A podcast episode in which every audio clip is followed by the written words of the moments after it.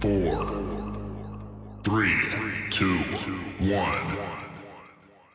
¡Ay, caramba! Bienvenido y bienvenida. Estás a punto de ser parte de un espacio radial totalmente diferente al que estás acostumbrado. Acá se habla abiertamente sobre temas controversiales, se brinda información y se rompen los mitos y tabús de una forma diferente. En Código Cero, los misterios no existen. Los misterios no existen. Let the carnage begin.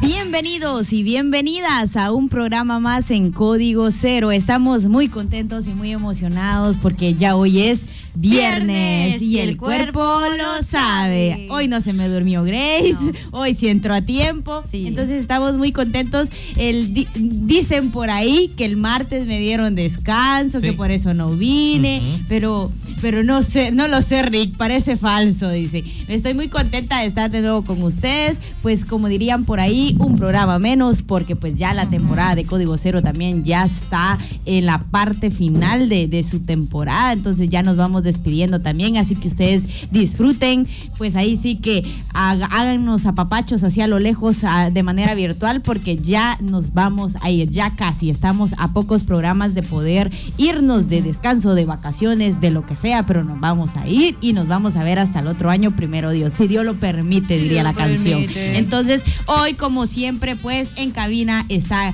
Johnny Guzmán, Grace Mendoza y su amiga Mari Ramírez, no sin antes irme, pues mandarle saluditos a las personas que nos ven a través de Canal Dos Puertos en Izabal, a través de canal de Maxicable en su, en su canal o número local, digamos, de municipio, y también a las personas que nos escuchan a través de Radio Guacamaya y a través de nuestro amigo en Facebook. Bueno, hoy un tema, un tema interesante. Antes que la Mari se vaya, dice, no sé para dónde se nos va a ir esta patoja, pero bueno, hoy vamos a estar hablando acerca de si la eyaculación masculina y femenina son lo mismo. Y es que hablar de eyacular es otro rollo. Acá yo sé que va a ser un tema bastante controversial, incómodo, pero que muy informativo porque realmente hay mucho que hablar con respecto a este tema que puede tener muchas dudas, que, que si el escurre es lo mismo, que si la eyaculación aquí, que si la eyaculación allá, ¿será que se siente lo mismo cuando eyacula un hombre y una mujer? De eso y más vamos a estar platicando en este programa. Es por eso que te pedimos que te quedes, que compartan la transmisión en vivo para que más personas puedan vernos, escucharnos y puedan aprender. Y si tú te animas, déjanos tus comentarios. ¿Dónde? Grace nos va a contar. Ajá, yo les voy a decir que pueden hacer llamadas al número de Radio Guacamaya al 79260531 o pueden escribir un mensaje de texto o WhatsApp al número de código cero que es el 46010161. También pueden escribirnos por medio de un mensaje en Facebook porque estamos haciendo un en vivo en donde nos encuentran como código cero. Justamente en este momento estamos haciendo el en vivo y ya después nos pueden seguir en Instagram en donde nos encuentran como código cero guion bajo radio, Spotify también código cero y TikTok como Tanushil porque Código Cero es un proyecto de Asociación Tanushil. Ahora sí, vamos a empezar hablando, como mencionaba Johnny, vamos a estar platicando sobre la eyaculación, tanto femenina como masculina. Y muchas personas como que cuando tal vez no lo asocian a la palabra eyaculación, pero en los bajos mundos puede que se refieran como terminar. Terminar, acabar. acabar, ajá. Eso es eyacular muchísimo. Sí, eso es.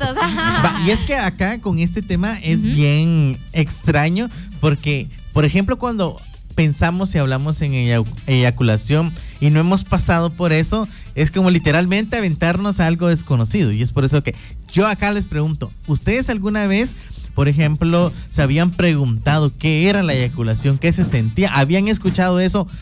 Por ejemplo, en la adolescencia o definitivamente era algo de lo que no se hablaba? Porque en, la, en ciencias naturales siempre nos hablan como, ah, ok, eh, como, que cómo se hacen los bebés, que los hombres tienen pene, las mujeres tienen vagina, se introduce y se hace el bebé. Pero, por ejemplo, toda esta parte reproductiva medio se habla. pero la parte sexual, que es la parte del placer, como que en el pastel. ¿Habían escuchado esto o definitivamente los maestros solamente abordaron la parte reproductiva? Sí, definitivamente en la escuela solo abordan la parte reproductiva. En ningún momento me explicaron nada que tenga que ver con el placer, ni con mi cuerpo, ni cómo este reacciona. Y con respecto, por ejemplo, a la eyaculación, conforme fui creciendo yo descubrí que los hombres eyaculaban. Eso lo descubrí y fue muy turbio porque en otra ocasión les voy a contar. En otro programa. Pero eh, yo nunca supe que las mujeres también lo hacían. ¿Por qué? Porque es bien difícil darte cuenta cuando una mujer eyacula, porque normalmente se confunde con otros fluidos o, pues ahí está todo revuelto, ¿verdad? Entonces tú no sabes si es de él, si es tuyo, no, en su mayoría no sentís mayor cosa, como que eh, son ciertos momentos en los que tú sí puedes sentir que eyaculaste, pero en su mayoría para las mujeres puede ser que sea en la autoerotización cuando estás 100% concentrada en ti. De repente tú estás con una pareja y pues sí sentís un orgasmo, pero realmente no sentís como tal la eyaculación saliendo de tu cuerpo. Y creo que eso fue algo que en el transcurso eh, yo fui aprendiendo con el tema de las mujeres. Sí me lo explicaron en Tanushil, sí lo aprendí en la organización. Con los hombres fue esto, ¿no? Que conforme vas creciendo te das cuenta que hay, hay, hay cosas que no te contaron en la escuela, pero las vas aprendiendo en el camino. Lamentablemente puede que no las aprendas bien porque si no sabes qué es eyacular en un hombre, también está el tema de los embarazos, no, no tenés como mucho, mucha información, pero por eso estamos nosotros, para que a ustedes no les pase y ustedes sí se informen. ¿Y tú, Mari? Y es que es, es bastante normal, digamos, o común que en, las escuelas no te hablen, pues, de, de, todo el tema de lo sexual. Eh, y si te hablan de lo reproductivo, lo hacen como de una manera así como poniéndole rositas, muy así como romántico y todo, no La abejita que llega a la florcita. Al panalito y que no sé qué, y, ya va. Y, chupa la mielita. y chupa la mielita.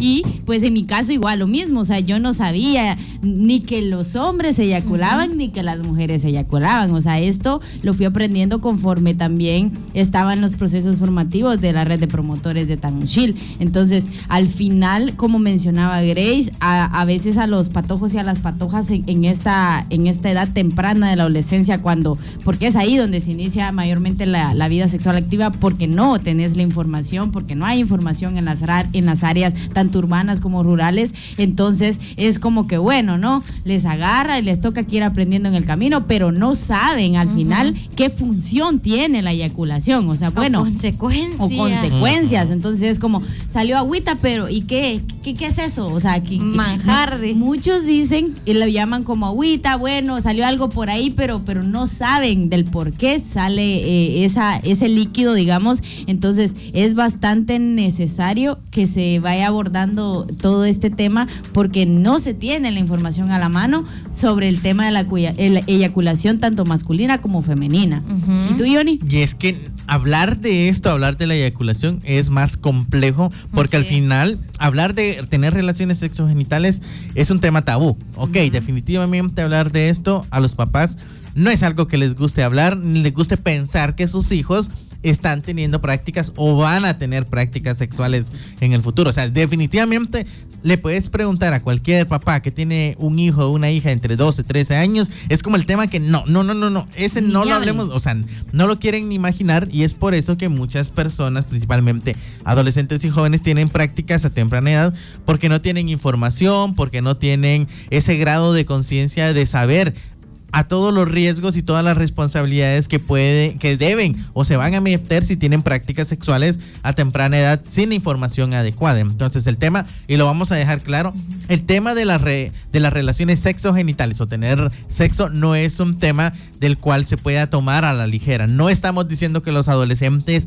deban tener relaciones sexuales, en el pastel, las tienen, que es totalmente diferente, pero lo que se busca es que puedan informarse y tomar decisiones basadas en información y científica. Y qué mejor que lo hagan cuando estén de 18 para arriba, pues porque ya tienen más conciencia. Pero tristemente en nuestro país, según los datos, estas relaciones pasan desde los 14, 13, 15 años. Entonces es por eso que es indispensable poder hablar. Cuando hablamos de eyaculación, Nel, definitivamente es algo que no se habla. Se habla más en los callejones oscuros, con los cuates y todo el rollo.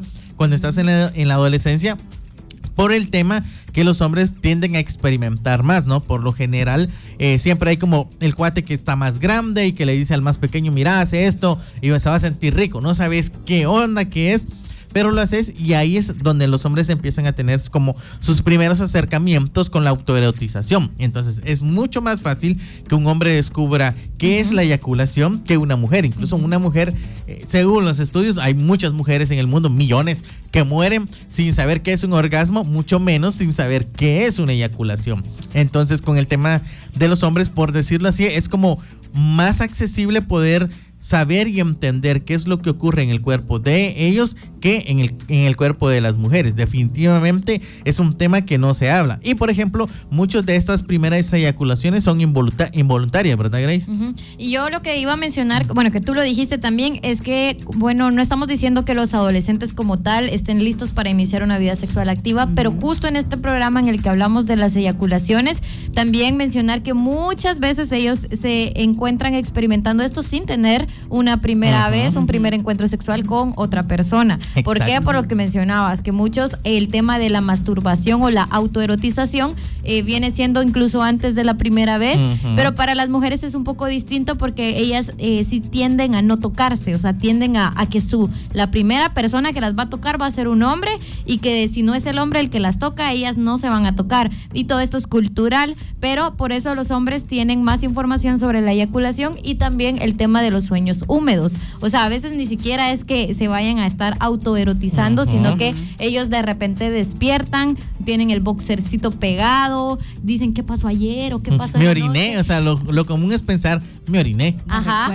Y se me pegó. Y se me, ajá, y pero de repente también incluso ni siquiera recuerdan que soñaron. A veces sí, a lo mejor y sí lo recuerdan, es como puede que tenga más sentido, pero tenemos que saber que la eyaculación es esa expulsión, porque obviamente sale y es un líquido natural, es biológico y esto sucede también durante el orgasmo. Por eso es bien complejo para las mujeres porque todavía sabemos que a las mujeres les cuesta más eh, llegar a un orgasmo por las diferentes razones que ya hemos hablado y también el tema que es más visible, o sea, para los hombres puede que sea más visible la eyaculación, para las mujeres puede ser un poco más confuso porque tú ves muchas cosas saliendo y no sabes si es de él, tuyo o qué, no sabes si es sudor, lo confundís con el lubricante del condón, o sea, hay muchas cosas que te pueden confundir, pero eh, no es tan visible como en el caso de los hombres y tampoco a las mujeres nos dicen, vas a terminar adentro o afuera. O sea, no nos dicen eso. A los hombres sí, porque es como una cantidad bastante, es mayor y literalmente es como lo puedes apuntar a donde tú querrás y, las mujeres no tenemos eso. Sí, y acá quería mencionar algo antes que intervenga Mari y es que es el tema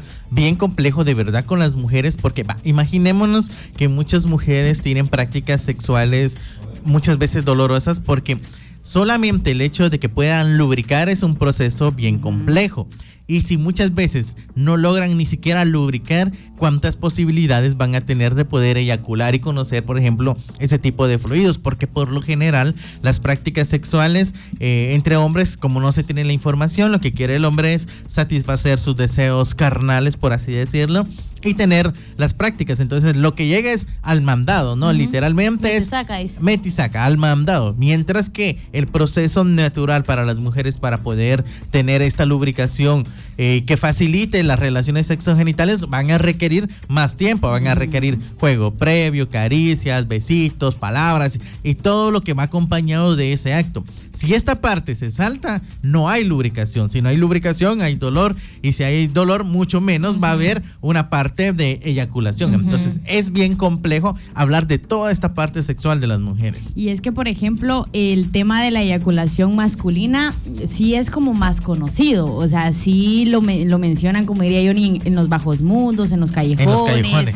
Por ahí, por ahí lo mencionan pero la eyaculación femenina como tal sí es un tema, digamos, bastante eh, cerrado, del cual no se habla por el tema cultural, social y todo, porque al final las mujeres se supone que pues no tienen el derecho, digamos, entre comillas, de disfrutar, ¿no? De un encuentro sexogenital, sino que solo están para poder em, satisfacer a, a su pareja, satisfacer con quien estén. Entonces, al final con este tema de la eyaculación, Solo tenemos que entender que es un proceso natural que se da todas las personas tenemos como esa capacidad, digamos, de poder eh, tener una eyaculación, tanto masculina como femenina, dependiendo tu, tu sexo. Entonces es algo natural de lo cual no tendríamos por qué avergonzarnos ni tampoco por qué intimidarnos a la hora de que suceda, porque es algo que pasa en el tema de, de las mujeres, por ejemplo, cuando se da una eyaculación femenina como tal, que tiene que ser una eyaculación femenina,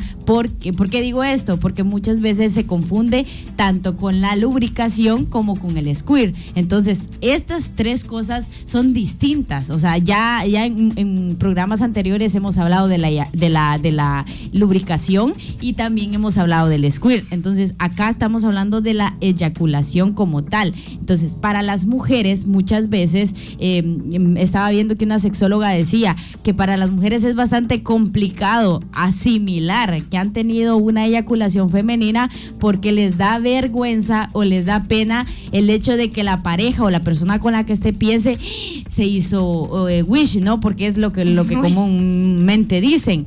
Y es lo que piensa la mayoría de personas, porque no tienen la información que las mujeres también pueden eh, tener una eyaculación. O sea, siempre, siempre mencionan el hecho de que los hombres sí, no tienen que terminar, tienen que acabar y se conoce que tiene que salir algo de, de, de su aparato reproductor, tiene que salir, pero de las mujeres no se conoce. Entonces, cuando sale algo es como, ¡Ah! se orinó o qué, qué pasó, ¿no? Eh, como que le di muy fuerte tal vez y su vejiga no aguantó. Hay muchas cosas que se les viene a la mente a, a los hombres mayormente porque no se tiene la información. Entonces, lo que tenemos que entender es que es algo normal, que pasa, que sucede y esto pues obviamente eh, hay diferencia entre la eyaculación masculina con la eyaculación femenina. Por ejemplo, podríamos mencionar que la eyaculación masculina es un poquito más notoria, digamos, por el hecho de que es más mm, como pegajosita, viscosa, por viscosa. decirlo así, y mm, blan- blan- blanca, digamos, Blanquecina. blanquecina. Blanquecina. blanquecina. Y en el caso de las mujeres, pues no es tan viscosa como eh, el, el semen, por decirlo así, de la, la eyaculación masculina, sino que ya es un poquito más ligera, digamos, el hecho de, de- de- de la pe- pegasi- pegosidad. Y también es blanquecina, pero no tanto como la eyaculación masculina. O sea, hay diferencias entre, entre ambas. Y que también, por ejemplo, eh, las mujeres cuando eyaculan, o sea, su, su eyaculación hasta ahí no es como que tengan una función más extra, digamos. En cambio, en el caso de los hombres, cuando eyaculan, obviamente su intención así o la intención de la eyaculación es poder depositar los espermatozoides, ¿no? Tienen una misión. para- sí, o sea, ellos sí, hay algo ahí, hay una, hay una misión de la cual ellos tienen que, que efectuar. En el caso de las mujeres no es así. Entonces, en el caso de los hombres hay como cierta reproducción que se busca, ¿no? Bueno, acá vamos a ir dejando más despejadas las dudas. Hay que tomar en consideración que en el tema de las mujeres hablamos de tres cosas que se suelen confundir. Uno es eh, la lubricación, dos, en este caso, es el squirt y número tres es la eyaculación. Tres cosas que para muchos es, ah, bueno, un hombre está en un encuentro sexual con una chica, es como, ah, está mojado aquí, te hice venir, que no sé qué. bueno. Seguramente es porque hubo un exceso de lubricación, no necesariamente una eyaculación. Para entender cómo funciona todo esto, tenemos que saber cómo funciona eh, la parte de las mujeres, todo ese sistema reproductor y sexual. Hablar de esto es bien complejo, ¿por qué?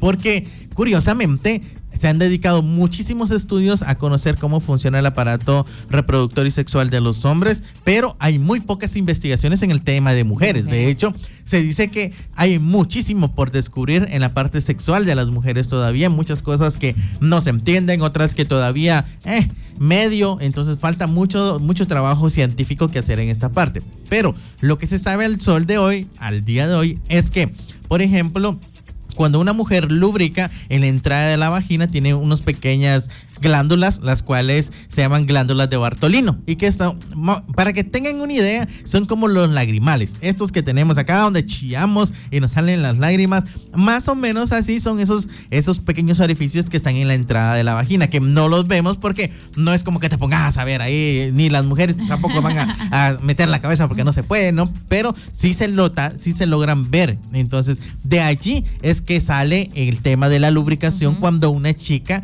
está, por ejemplo, excitada y todo el rollo.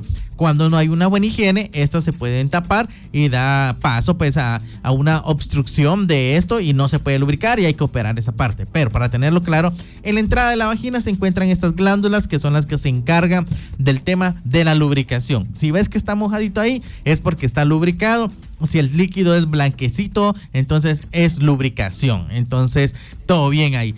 ¿Qué pasa cuando de repente en un encuentro sexual o una chica, por ejemplo, está autoretizándose y de repente siente que se orina? Dice, ok, me oriné. ¿Qué pasó? Miro que es una gran cantidad de líquido blanco. Lo que pasó es un squirt, que estos vienen de la uretra. Entonces, sí vienen, por eso muchas mujeres dicen, ok, me oriné, pero no es orina. Vienen de la vejiga, pasan por la uretra, pero no es orina ¿Cómo es posible esto? El cuerpo de las mujeres es tan maravilloso que cuando se da un squirt dice, ok, todo lo que es orina, toda esta agua que ya fue transformada para allá y ahora el agua que oye otros fluidos que el cuerpo de las mujeres tiene salgan. Entonces, eso es lo que se conoce como squirt, porque esto no huele ni tiene color. Por lo general, el squirt es transparente como el agua. Básicamente es casi el 90% es agua y compuesto de otros fluidos que están en la uretra de las mujeres. Eso es el squirt. Orín no es. Orín, no, es. y, no, y de repente estás teniendo relaciones y, que, y te, dan ganas de ir al baño a orinar, pero mucha gente se confunde. no, es, que quieras ir al baño. Es que querías tener un squirt y lo contuviste. Ese ya es asunto tuyo, si sí o no, qué bueno o no. Eso lo podemos platicar en otro programa.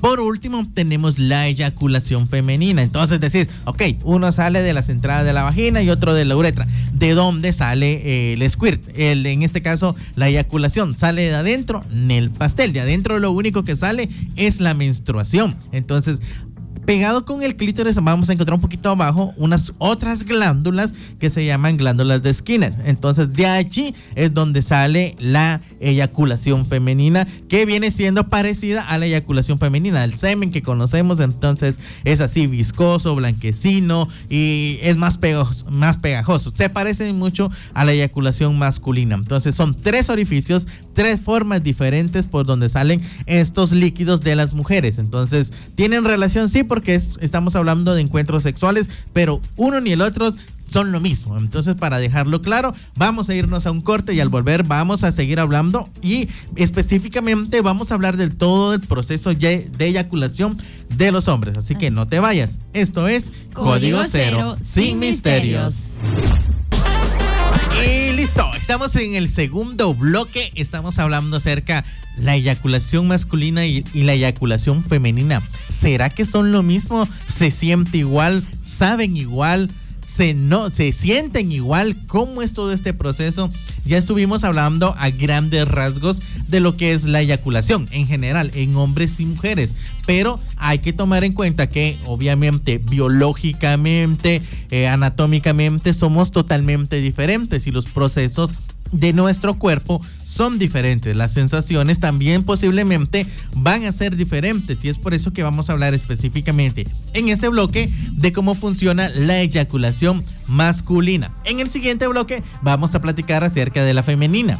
Pero acá contarles que cuando hablamos de eyaculación principalmente en el tema de los hombres, eh, lo hablábamos y recapitulando un poquito así, es que los hombres tienen la posibilidad de conocer más rápido el tema de la eyaculación y por lo menos de conocer el semen, porque hay que tomar en cuenta, no es lo mismo una eyaculación a un orgasmo. Un hombre puede tener eyaculaciones, pero no necesariamente quiere decir que haya tenido un orgasmo. En el caso de las mujeres, ya lo vamos a ver más adelantito. Entonces, ¿pero de qué está hecho el semen, esta eyaculación? Cuando el hombre tiene una eyaculación que dice acabé, terminé, como le quieras llamar, por lo general se da un bombeo en el pene. Entonces ese bombeo hace que salga un líquido. Ese líquido es como blanco, blanquecino y muchas veces está en grandes cantidades. Esto dependerá de cuánto tiempo tenga sin tener una eyaculación. Eso hay que tomarlo en consideración.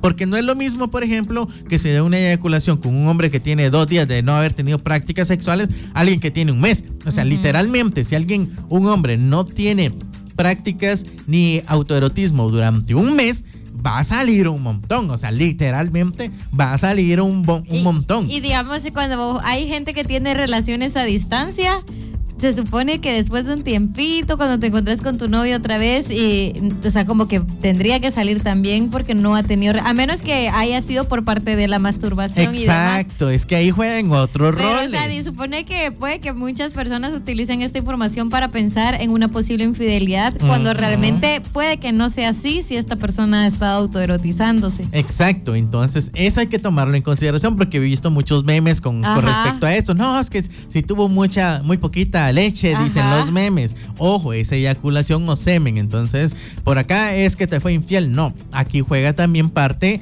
el tema del el autoerotismo. Y recuerden, ya tuvimos a un médico acá hablando acerca del tema cuántas eyaculaciones tiene que tener un hombre por lo menos por semana, mínimo unas cinco. ¿Por qué? Y esto no es como, ah, no, es que están incentivando a los, a los hombres que tengan prácticas. No, lo que pasa es que los hombres funcionamos totalmente a las mujeres, diferente. O sea, nosotros tenemos una próstata que esta es la encargada de, es como la llave de paso dice, cierra para que pase el esperma y cierra también para acá para que pase el orín. Entonces, hay que, esa llave hay que mantenerla ahí en constante ejercicio. Entonces, para sí, exacto. Y es por eso que los médicos eh, recomiendan tener mínimo cinco eyaculaciones a la semana.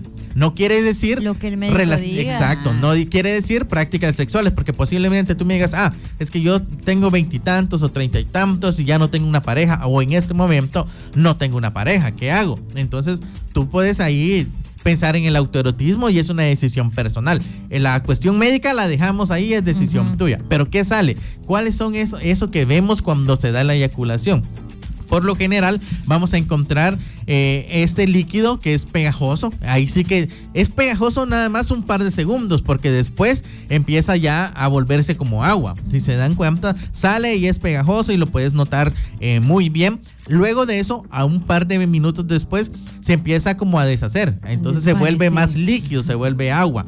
Esto tiene una gran cantidad de componentes, pero uno de los componentes principales y es la función principal que tiene es eh, ser el portador de los espermatozoides, que desde los testículos empieza toda la función para crearse el semen. Entonces en los testículos están los espermatozoides, pasan por los conductos diferentes y llegan hasta la próstata, que ahí ya están esperando el proceso de que se dé una eyaculación. Entonces, ¿qué tiene, qué tiene la eyaculación?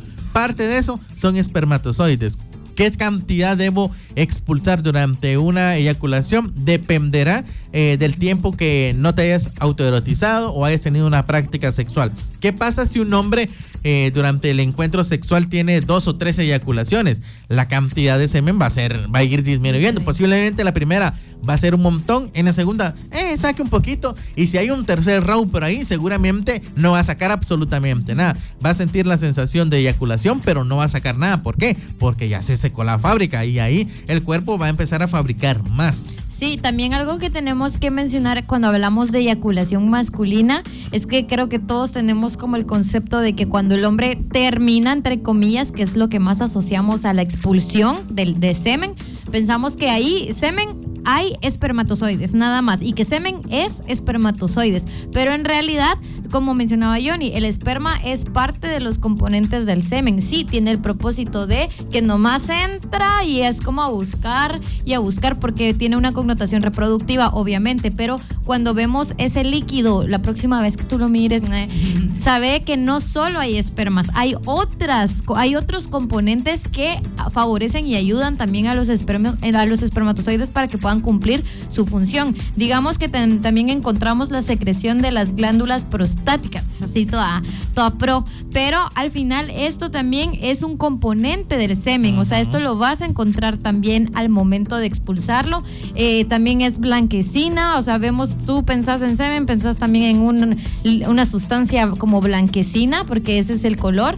Y también contiene componentes que nutren al esperma, o sea, que sí tiene que haber una, al final los nutre y contribuye a la movilidad, porque eso es lo que va, por eso se le llama la carrera, ¿verdad? Porque tienen que, tienen que tener nutrientes, tienen que favorecer la movilidad para que puedan llegar y también ayuda a que sobreviva el esperma dentro del cuerpo de la mujer. O sea, ves que hay mucho ahí que ayuda para que se dé la función reproductiva.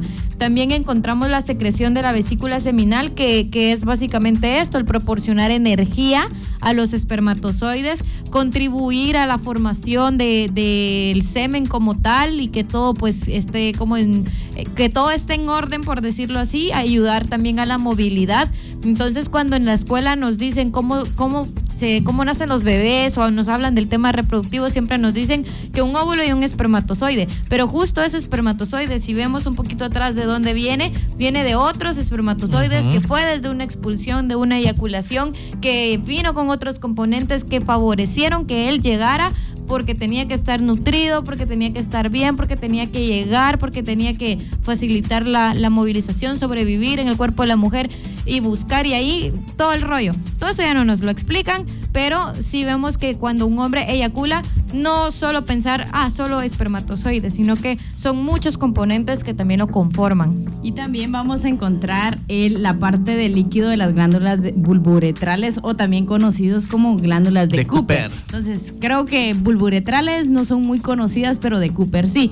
¿Qué pasa con este líquido? Obviamente, este líquido pues es liberado por estas, estas glándulas, digamos, porque tienen una función. O sea, todo, todos los líquidos eh, liberados de las distintas partes, digamos, del aparato reproductor masculino tienen una función. O sea, no es porque, ah, bueno, se me salió un líquido. Ah, este está de más, este ahí que, se, vaya. vaya. No, o sea, tienen una función en específico. Y la función de las, de las glándulas de Cooper es obviamente secretar ese líquido, digamos, para poder neutralizar la acidez de la uretra. Y digamos el líquido lo que hace es pues ahí como dirían aclimatar todo para que a la hora de que el semen pase por, por la uretra eh, digamos no es que se vayan a morir los espermatozoides. Entonces el ambiente va a estar tranquilo va a estar todo relajado y la acidez no va a provocar que los espermatozoides se mueran o que no vayan con, todos los nutrientes necesarios. Entonces, las, las, las glándulas de Cooper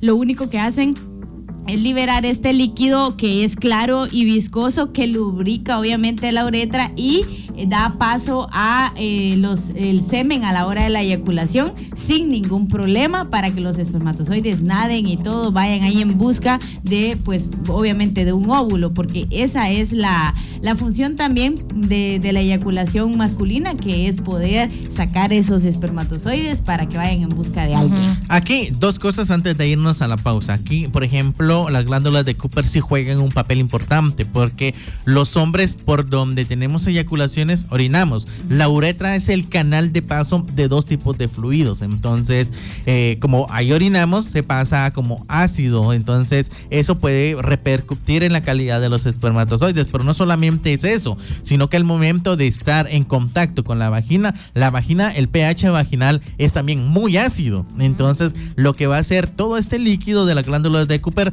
va a ser como ese camuflaje, ese chaleco antibalas que va a proteger a los espermatozoides para que la acidez tanto de la uretra masculina como el pH vaginal no los maten. Entonces realmente toda esta función realmente es maravillosa. Todo lo que el cuerpo hace, crea para poder llegar al punto de la reproducción. Hablando del tema de reproducción en este momento. Ahora, hablando, por ejemplo, de un tema más sexual por ahí, mencionábamos eh, fuera del aire. ¿A qué sabe el semen?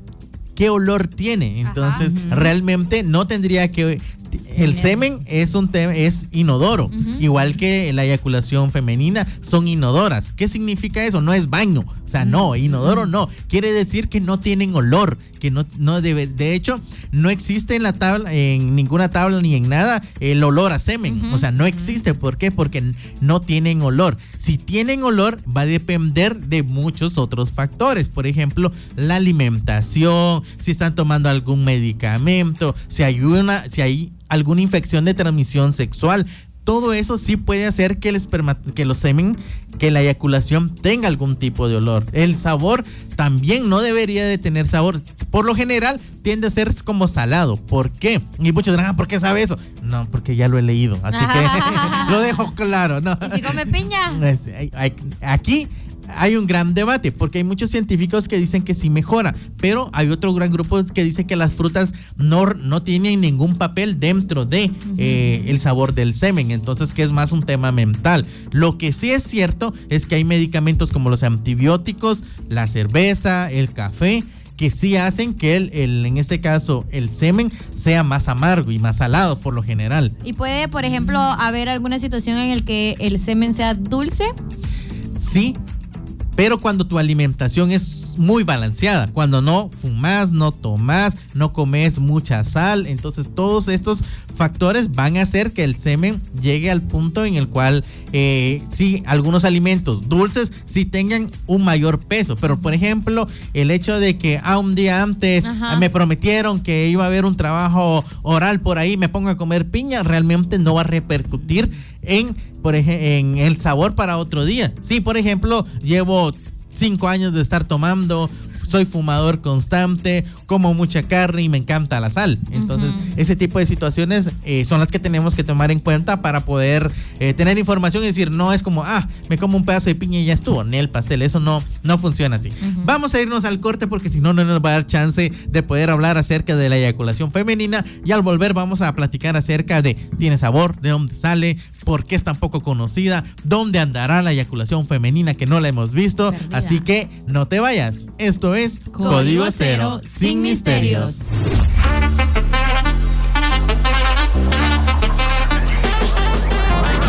Estamos de vuelta ya en la parte final de este interesantísimo programa, muy informativo. Yo creo que ya todos ahí en el en vivo donde nos estén viendo están como, eh, bueno, eh, tomé nota porque se me, se me olvidó todo lo que mencionaron y mejor voy a, a, repasarlo luego. En este bloque vamos a estar hablando de qué se expulsa en la eyaculación femenina. Ya abordamos toda la parte de cómo, cuáles son esos componentes, digamos, que tiene la eyaculación masculina.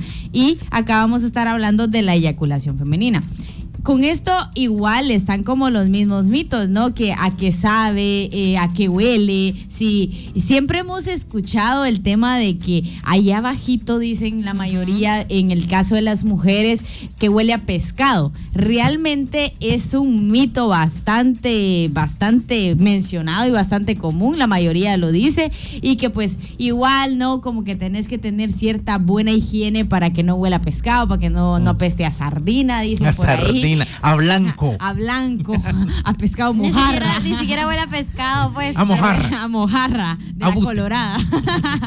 Entonces, no es realmente, no tiene un olor como tal, es como mencionaba Johnny, es inodoro y no mancha tampoco. Y este líquido, pues obviamente es bastante ligero, digamos, por decirlo así. Es, es un flujo ligero y blanquecino, como lo mencionaba anteriormente. Y algo que tenemos que tener en cuenta es de que para muchas mujeres piensan, y yo lo he escuchado y, y me lo han contado, de que muchas mujeres piensan que la eyaculación femenina y es algo que te va a manchar, digamos, como tal, eh, tu calzón. Y más que todo, lo que cuidan es el tema de, ay, si es Victoria's Secret y que si es de lencería cara y todo esto. Pero realmente el líquido como tal no mancha, o sea, no debería de manchar. O sea, si mancha, no sé, o sea, tiene que, tiene que tener otras cuestiones por ahí que ya tiene que ver con la salud, ¿no? Entonces, que ya tendríamos que ir evaluando. Entonces, este, este líquido no solamente está eh, más que todo complementado, digamos, de, de, de, de, una sola cosa o de, o de que sale de un solo, de una sola célula, por decirlo así, sino que hay otras, otros componentes, otros fluidos que lo componen y pues ya de eso va, mm, Grace nos va a estar contando un poquito más de cómo es que se complementa. Sí, igual y no se puede comparar con el semen porque es menos eh, viscoso, eh, incluso la cantidad no es tanto así como vamos a ver con el semen. Creo que la gente lo confunde con el squirt porque podemos ver, o sea, el squirt sí puede llegar a mojar como toda esta parte. Cuando una mujer eyacula, eh, no es como que sea tan escandaloso como tal, pero va a depender de ciertas cuestiones. Por ejemplo, en este caso, Johnny mencionaba que la eyaculación se da a través de las glándulas de Skenet, que están como localizados en ambos lados de la uretra y que también esta cantidad de líquido siempre depende del tamaño de las mismas. Esto significa que todas las mujeres somos diferentes, la vulva de todas las mujeres es diferente y también el tamaño de las glándulas es distinto. Eh, por eso te digo que puede, puede variar la cantidad de una de la otra, pero no, no se puede comparar con el semen, que es como una expulsión que se ve, que, que literal es bien escandalosa, que hay que jalar papel y todo eso. Con las mujeres eh, no vendría siendo tan así, pero eh, digamos como que lo escandaloso que sí podemos llegar a tener es el tema del squirt, cuando lo hemos, eh, lo hemos hablado en programas, lo hemos platicado también que muchas veces por la pornografía también se, hay mitos sobre el squirt, pero son cosas diferentes cuando hablamos de eyaculación femenina, es esto, es, es un líquido que sale que, también es como blanquecino, como, pero no se puede comparar como al nivel de, del semen. Incluso muchas mujeres lo confunden con su lubricación, muchas mujeres lo confunden con el lubricante del condón, muchas mujeres lo confunden con el mismo semen de la otra persona. Entonces, eh, es bien complejo, pero yo creo que lo podemos, la mejor forma de verlo es cuando tú te estás autoerotizando y empezás en seco. O sea, si empezás en seco y luego llegas a un orgasmo y tú cuando ya terminaste, eh, tú puedes identificar que hay muchas cosas y líquidos y, y, de repente en alguna ocasión va a escurrir algo, en otra solo va a haber lubricación y así tú puedes ir adentrándote y experimentando sobre tu cuerpo, pero cuando ya estás con otra persona ya es como posiciones, qué fluidos, qué sexo oral, cuando la saliva también está ahí, pueden confundir la saliva, sí la pueden confundir, entonces cuando tú estás sola puede que tengas como más acercamiento con esto. Sí, y es que hay que tomar en cuenta eh, dos cosas que mencionaba Grace. Y una es, por ejemplo, la forma de expulsión. El semen puede salir disparado y que uno, dos metros, bien que los vuela. Entonces, dependiendo del grado de excitación, sí. Entonces, eh, por ejemplo, eh, puede ser muy, muy fuerte el disparo, por así decirlo, la expulsión de este, mientras que la eyaculación femenina literal solo se desliza. Ajá, se desliza. Solo se desliza, entonces. Se escurre. Se escurre, entonces exactamente. Y es por eso que muchas mujeres suelen confundir y dicen, ah, este es semen, ¿no? Que se está saliendo, dice, terminó adentro y se salió. Y... y seguramente no, puede ser que haya sido una eyaculación femenina. Más pasa este tipo de situaciones cuando se está teniendo una práctica sexual y el chico o el hombre utiliza un condón, ¿no? Y de repente va, ah, todo terminó, todo rico, todo nítido, y de repente la chica ve que empieza a escurrir y dice, ok, mira, se rompió el condón, terminaste adentro y se empiezan a armar los despelotes y aquel se lo quita y le enseña y le dice, no, ve, no se rompió. Entonces, ¿Por qué? Porque este es parte del proceso de eyaculación femenina, pero como no lo sabía, se da como esta, esta situación de confusión. Hay que también tomar en consideración que cuando hablamos de la eyaculación femenina, estamos hablando de que está también formado, así como el del hombre que está formado de varias sustancias, también la eyaculación femenina está formada por glucosa, creatinina, restos de urea y un montón de elementos más que dan el paso a este a esta a esta forma de lubricación que también si se quiere tener teniendo prácticas sexuales claro que se puede tener eh, con esta lubricación extra y que va a favorecer a que tenga mayor sensibilidad a las mujeres. Entonces, cuando se da esta eyaculación, hay que tomar en consideración que si se dan, eh, por ejemplo, alguna de las formas para poder identificarlo son estas contracciones que yo mencionaba. Y algo interesante es que, por ejemplo, con el tema de los hombres, se da como ese bombeo en el pene. Hay que tomar en cuenta que el pene es carne que está ahí hueca por dentro, que literalmente son cavernas las cuales se llenan de sangre y que al momento de una eyaculación, estas pueden crecer aún más. Son por eso dicen, ah, siento que palpita, ¿qué? Y, no el corazón, sino que es realmente las palpitaciones del pene porque la cantidad de sangre que está llegando es bastante. Entonces puede crecer más, puede cambiar de color, incluso el glande tiende a, crecer más y se siente como la palpitación del pene. En el caso de las mujeres, cuando se da también como toda esta parte de un orgasmo, va acompañada de, muchas situaciones, ¿no? de la parte interna de toda la sensación. También va acompañada muchas veces de, de, estas contracciones vaginales, ¿no? Que se siente, incluso los hombres podemos sentir cuando hay una contracción porque se siente involuntariamente por, el, por las mujeres que la vagina se empieza como a cerrar y a abrir, a cerrar y a abrir. Entonces, eso también es parte del proceso natural. También pueden haber otro tipo de, de contracciones durante un orgasmo que son aún menos habladas, por ejemplo, en el tema del sexo anal que aunque usted no lo crea, este tipo de contracciones también se dan cuando se tienen orgasmos anales. Entonces, que es un tema menos conocido, más tabú todavía. Tanto en hombres como mujeres se pueden dar orgasmos anales. Entonces, acá también en la situación es que hay que tener la información adecuada, la higiene, las formas de protección y todo lo demás. Y al final, los orgasmos están, y es curioso porque se puede tener un orgasmo, las chicas pueden tener un orgasmo anal y también pueden tener la, la eyaculación por la parte de las glándulas. Entonces, realmente es un conjunto bien amplio de información y toda la parte sexual y reproductiva de las mujeres es todo todavía para muchos científicos sigue siendo un misterio cómo está conectado porque todavía falta, recalco, hacer muchas investigaciones para poder determinar bien cómo funciona el cuerpo de las mujeres, ya que es el menos conocido. El de los hombres casi que está todo ya bien determinado, mientras que las mujeres todavía esta parte sexual es muy amplia y todavía los científicos no han logrado comprenderla en su totalidad. Pero con eso nos, nos despedimos, esperamos que la información del día de hoy les haya servido y nos vemos la próxima semana. Ya la otra semana tenemos programa, de ahí nos vemos hasta diciembre. Así que pendientes porque en diciembre tenemos dos programas para despedirnos y se acabó. Así que aprovechen, nos vamos. Mi nombre es Johnny Guzmán. Yo soy Grace Mendoza. Mari Ramírez. Y esto fue Código, Cero, sin misterios.